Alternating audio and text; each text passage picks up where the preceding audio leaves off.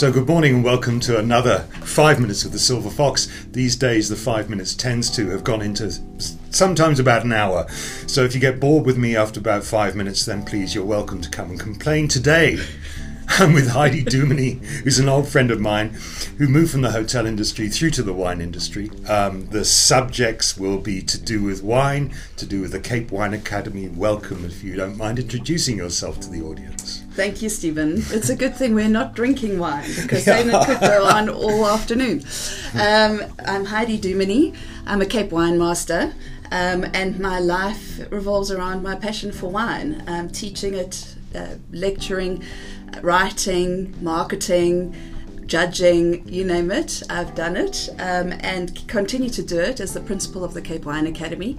Um, and the you know my, my latest um, career move has been in service of resuscitating the Cape Wine Academy and really injecting um, some passion back into it and relevance and resonance both in the industry and with wine lovers and consumers.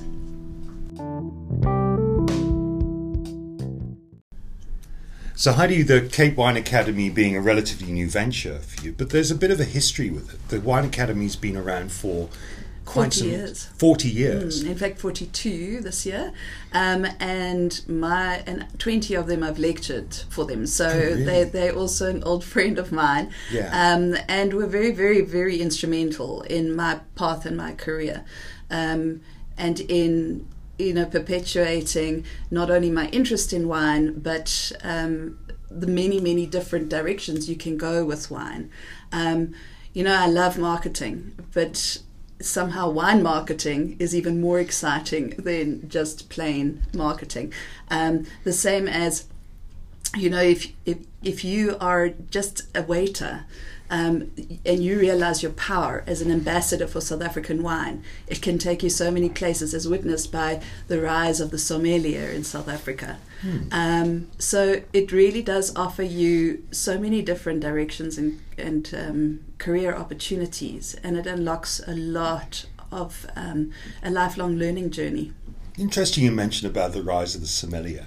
Um, so, we had, going back to the, nine, the 1980s, um, the term wine steward. Yes. So, wine steward was a way of being able to, if you like, divorce between a waiter and a person that served wine. So, when places were heavily overstaffed, you had those that were serving food and those that were serving wine, but the knowledge was pretty slim. I think in those days mm.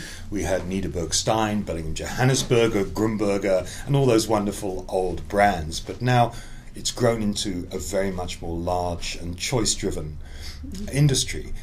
Why then the rise of sommelier? Is it like the rise of barista? They've now become these superhero characters Yes. in people's minds that that that somehow have. Um, oh, and mixologist as well. Oh, yes. Um, those types of things where the skill level has become really quite fine. And or there's also that juicy debate about it being jargon, and there, and there are really a lot of people who would, um, you know, um, counter whether we've got any sommeliers in South Africa that are internationally um, accredited and qualified. Um, and it, it has been a little bit of a rock star thing, even in the wine world. You know, we went from having the winemaker as being the rock star that people Absolutely. wanted to see and hear from. Um, and then it- it's the same sort of thing. Now, a sommelier has a, has a very um, a, a, a voice that gets heard. But in essence, what's been forgotten is that a sommelier isn't a publicity. Um, a PR person. They are really the person who takes care of the wine program in a, a fine establishment. Um, the problem in South Africa is there's not a lot of fine establishments who can afford to um, secure the services of an accredited, an internationally accredited sommelier, and you find that a lot of these guys, with their, their knowledge, they outgrow the position of a service job. uh, You know, a job on the floor and in the um, service industry. So a lot of them land up working in the wine industry uh, in other roles. Be it um, sales representatives, um, ambassadors for different brands. But the skill sets are there, the interest is there, and some of the stories are phenomenal. Um, you know, there's a the whole Zimbabwe wine team uh, was put together by guys that arrived in South Africa with very little wine Does knowledge. Zimbabwe have a wine industry? They do well. No, they well, but they have a, a, a very very good wine team that went to the. Um, wine taste world wine tasting championships um, and they in fact Jancis Robinson one of the best Yes. known um, wine journalists in the world has done an entire documentary about them because it's it's a little bit about the Jamaican bobsled I was team. about to say, it reminds me of the Jamaican bobsleigh team. but there's there's some real personalities there that are doing wonderful things in taking the message of wine um, to to new markets and new territories, and um, a lot of them have also got their own wine brands now. Um, so that just gives you an idea of from small beginnings where wine can take you. Um, and you know, I never really um, believed that I would. I mean, I would never have thought when I was at hotel school many years ago that I would land up in wine because food was my passion and still is. Um, but after seven years in the kitchen, it really was by twist of fate that I ended up taking a wine direction.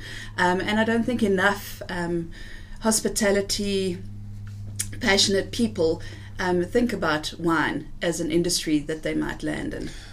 Yes, I also would uh, um, think that the wine industry has has changed largely. Where it used to be, you know, wine was this really rather snobbishly presented, uh, talked about um, uh, thing for for the mega rich. Is this starting to penetrate com- maybe more into the everyday wine drinker? No, completely. Um, it's definitely becoming part of our lifestyle, um, and there's a very definite South African wine culture that's being developed, and it's one of the backhanded blessings of the big red button called the booze ban that's uh, afflicted Big us. red button. Yeah, that every time we go into we we um, have we don't have enough hospital beds, uh, that button is pressed. Yes. and understandably Well, that's so. that's the uh, the pineapple beer button I call it. well, listen, is that it's understandable because it works and it works quickly. However, obviously, it's not not. Um, it really does have serious implications, particularly for the wine industry, which is primarily an agri. It's an agribusiness. It's an agricultural business, and um, has also been hit by the you know the, the lack of tourism. Um, so what what it's done though is it's brought wine to the fore as um, it's differentiated wine from other um, alcohol in many ways. Where uh, there's been a big move by the industry, a consolidated move to educate people more about wine um, appreciation as opposed to abuse. Um, and I mean, we don't have a great um, history. You know, we've got a terrible track record with the dop system, um, which was the wine industry's fault. Um, so there's a lot of reparation that's that needs to happen, and a lot of um, soul searching, and a lot of education around responsible appreciation of wine. Um, but my goodness, there's so much um, joy to be had by wine, and it supports many, many families and people in the industry, which was also then noted um, because of, of where uh, COVID took us. Yeah, and the the issues then of a an alcohol ban, even though the general public may have then seen it as frustration because you know for two or three months they had to beg, borrow, or steal whatever they could in terms of alcohol or brew pineapple beer, is that I think a little known thing has been the effect on the worker within the wine industry. if you could just expand on that, what the effect of, was of that alcohol ban. Oh goodness, we um, we lost many, many wine farms and many jobs, and it was on the brink of harvest. Um, and there was a lot of unsold wine, so there was a lot of panic because there was, a, you know, there were many cellars were sitting in with, with wine in tanks, not knowing in fact whether they were going to take the harvest in. Um, and then, of course, the knock-on effect to all of the um, seasonal workers that you know weren't needed as a result of that. Um, but happily is that there is some recovery and there's um, a lot of optimism in the, the industry, um, in the recovery process. Um, but we, you know, we're in bad shape, and we need a very big vision and a, cons- you know, we need as, as South Africans, we like to be competitive rather than um, collaborative, and we need a very cohesive approach um, amongst industry to, and in fact, amongst alcohol in general, um, to push together in the right direction into the future and protect uh, the sustainability not only of wine but of other sectors of the alcohol industry. Um, it is, it is though, uh, you know, so encouraging to see how how much um, goodwill and how much exposure we've had in the international markets, where South Africa really is um, very well known for their bulk quality and uh, you know not necessarily for the nuances and the, the, how much diversity we offer. Um, so there's been a big awareness campaign in international markets, and exports increased where year on year, which was really quite miraculous. Um, so you know it swings and roundabouts and there's there's benefits there's also a lot of damage and yes. it's going to take a long time because with with wine you don't turn the bus um, you know, very the, quickly. The, the um, Save South African Wine campaign, which mm. was very much in the UK, was extraordinarily successful. Yes. I mean, anecdotally, my family members, namely my son and my daughter, um, then went very firmly in to make sure that they were bulking up on South African wines. And quite honestly, it was uh, obviously a, an endeavour of extreme pleasure for them, but they felt good about going in there and saying, well, we are doing something to be able to help the South African wine industry by. Uh, uh, by buying. Um, and also then the wine merchants that are there were positively promoting it. Correct. And look, wines of South Africa are really, you know, they're capitalizing that momentum and they're looking now to keep the South African story fresh without the sympathy. You know, the, you can only ride so long on the sympathy vote. Um, and of course, you're remembering that many other wine industries all over the world are also in a terrible position. Um, you know, Europe has had the worst frosts mm. uh, in France in many years. Mm. So, you know, there, there's you, you've got to remember that wine first and foremost is a farmer's life um, and the grape, you know, growing grapes and farming wine is not for sissies. Um, you need to you need to have who was it that said how do you make a fortune in the wine business you start with you start with a big one and um, yes yes yeah i think it's a very quick way to go broke fortune. isn't it either yeah. either that or you've got to have lots and lots of money and it's a passion project correct and um, so it's the the ramifications were very deep and far and wide, and um, it's I think that if you were around the Winelands, you saw the manifestation of that quite clearly um, come the beginning of this year, and the third liquor ban happened. So it was palpable. Mm.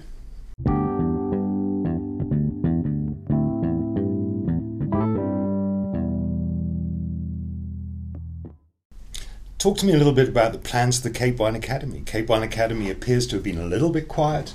Mm. Um, it's uh, it's a, a, well-known South African institution, and it's not just people from uh, the profession that go in and study.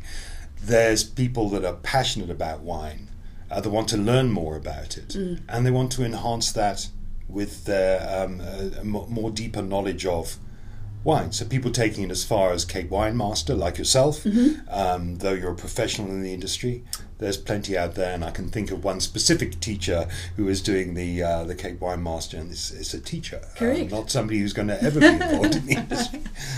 Our new recruit, yeah, Barry. Um, so mm. it's. Uh, it's the most established formal route of wine education, um, and it's it's there's a great journey involved in it. And if you get stung, uh, you're in it for life. I think that uh, if you've got a passing interest, you'll get a lot of enjoyment out of the, the, the first courses. Um, but if you get if you really really want to dig, you'll you know you can go as deep as you want to with wine, mm. and you can keep it as simple as you want to. Um, so Cape Wine Academy. Uh, in the last 10 years, there's been some interesting um, developments within wine education in South Africa. Um, we were talking about the sommeliers, and that's really service driven wine education. Uh, there's the Sommeliers Association of South Africa was formed, uh, they offer service training. Um, which is just more nuanced and detailed than you would get at a hospitality training institution. Mm, mm. Then you've you've got the Global Wine Training, Wine and Spirit Education Trust, which is the gold standard for wine, um, who've moved in under the International Wine School, which is Cathy Marston, um, and they offer fantastic education as well. So the Cape Wine Academy has has had its you know hands full with keeping. They haven't had a, a captive audience. Um, and I think that with wine, there's been, you know, we were a little bit slow or on the uptake to evolve. And mm. so we, we pulled ourselves kicking and screaming into the 21st century now. Obviously, COVID was a very interesting exercise for us to, to really have to pivot onto to blended education. We do a lot of um, digital and online learning now uh, together with um, practical experience because, after all, what is a wine course without the wine? So, what this gives me is the impression of a whole bunch of people sitting on, on Zoom yes. with a bottle of wine in front of them and a lecturer there telling them about it. Yes.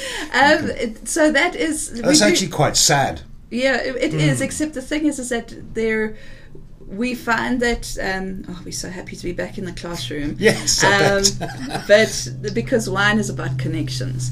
Um, however, it really does work on our, our upper levels, like the diploma level course, because we have an international, you know, we now are open to international students um, and we have one national group and they get to know each other. And then we do have tasting seminars that go along with it. So you get both um, parts of it, as well as international lecturers. So if you're learning about Champagne, you know, we, we have somebody from Champagne who'll speak to you um, and really just give you that depth and richness of experience. The strange thing with all of this connection is that all of this was there before. And now I think what you're saying is is that you connect with any wine person anywhere in the world. That's right. So whether it be a class, whether it be somebody asking for a matter of, uh, of interest or a tip or a pointer, it's opened that up a lot more. And yep. it's it's strange because it's always been there, but we seem to want to reach out further during this difficult period. Yeah, and also it's it, in a strange way it's brought people together. Mm. Maybe not physically, but um, it's definitely had that um, benefit as well. Mm. Uh, so at the Cape Wine Academy, what I have is this great um, saying that we the iceberg, not the tip.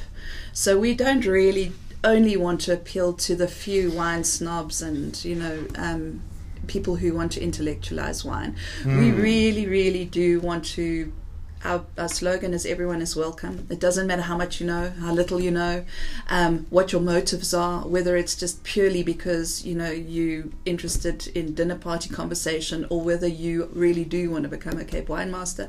Um, we welcome everybody, and we have aimed to. We've really um, looked at our content to make it relevant and resonant with those different levels. So you can dip in and dip out, um, and pretty soon we are planning a Cape Wine Academy wine club to keep the family together because you'll find that you know once you've started at the Cape Wine Academy you become part of a a tangible community. Um, and there are very few people, as you say, in the wine industry, in the hospitality industry, um, and even uh, lawyers, doctors, you name it, because it, it, it, tends to attract people who like to keep studying. Mm. and if they love, and wine's a very easy subject to fall in love with, particularly South African wine, because we've got such a great story and great quality, and we're on our journey. You know, we're not, um, we're not fully established as far as where we can go. So it's just so dynamic and so interesting and changes all the time. So you can never know enough about it. I, I love the stories that surround wine. And I read um, fairly recently a book which was about the French wine industry during the Second World War, oh. called Wine and War. Yes, oh, and it was an book. absolutely well, isn't it a charming yeah. book? I think on one level it's very scary, mm. and on the un- other level there's just these wonderful syndicates of very clever French uh, winemakers that preserve the wine industry by lots of tricks, mm. um, and and to you don't need to be um, a wine uh, have any particular interest in wine to going to be able to read what is an absolutely beautiful story based on historical fact Mm. um, that then surrounds one specific product, which is wine. Yes. And the depth of passion that is within it to be able to preserve is almost like you are going to lose your life to be able to preserve what is something that is a national passion, like uh, uh, like like wine in France. Um, the stories that surround the South African uh, wine industry are getting more and more interesting. And what I think uh, tends to happen is that the, those stories, you know, the stories of beauty, the st- even the bad stories that are there, attract people um, through their taste buds to come and visit South Africa. So the more that story is then told in other parts of the world, the more people want to go to Stellenbosch, Franschhoek, Completely. you know, the coastal regions and others. And we've had some really, really great anniversaries recently. So Cap Classique um, is celebrating its 50th birthday this year. Um, it's been 50 years since the, uh, Simonsig released the first Cap Classique. Frans Malan did that. 50 And then, years. Yep. And um, it's also last weekend was the Stellenbosch Wine Route's 50th birthday, and the relevance of that is that they were the very first wine route in South Africa.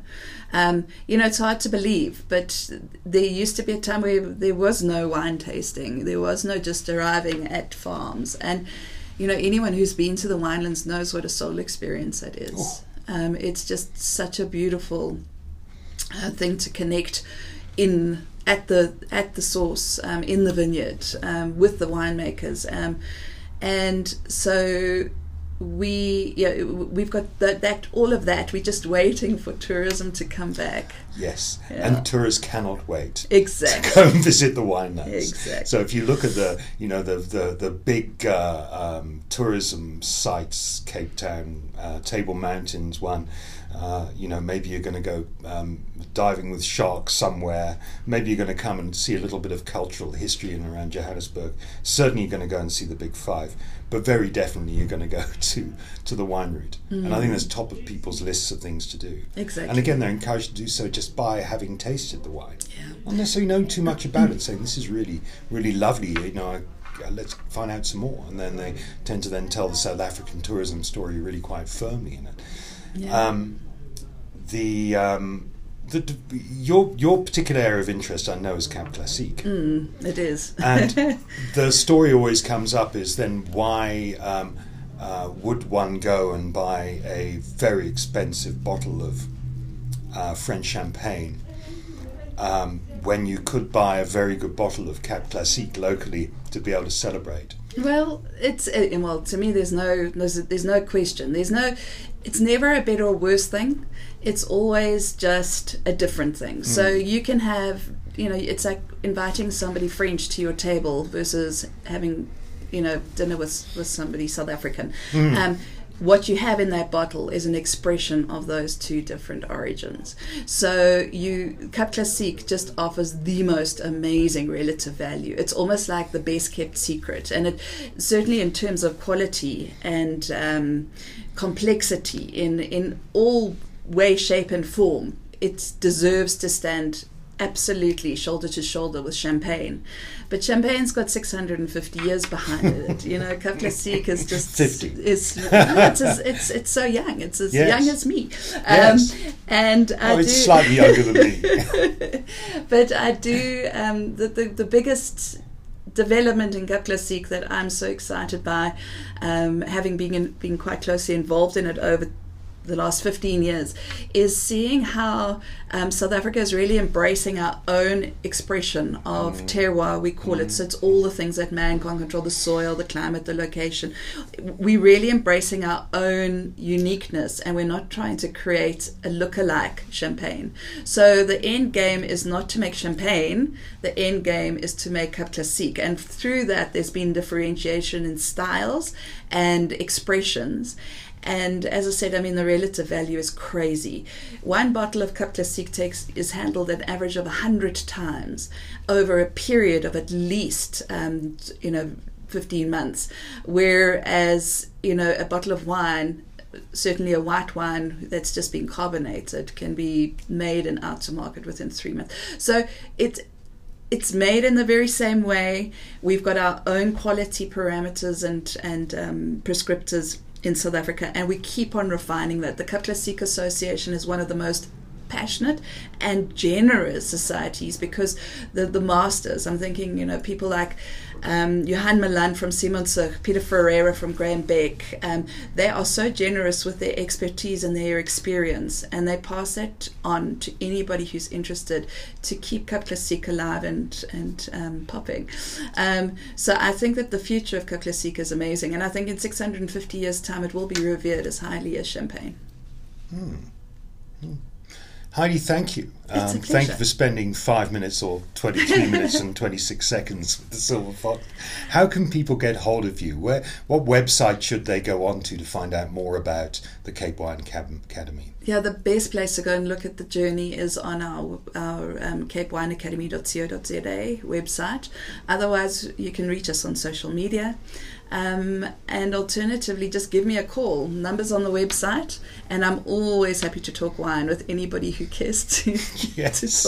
Yes and uh, I think I think it would be enormous fun to go and have do a wine tasting with Heidi. Yeah. I've always thought so, and I think it's something uh, worth uh, me starting drinking again for, to be honest. well, I can teach you to spit. yes, well, I think that that's probably going to have to be what it is. But Heidi, thank you so much. It's been an absolute pleasure. it's been a joy. Thank you. Stephen. Thank you.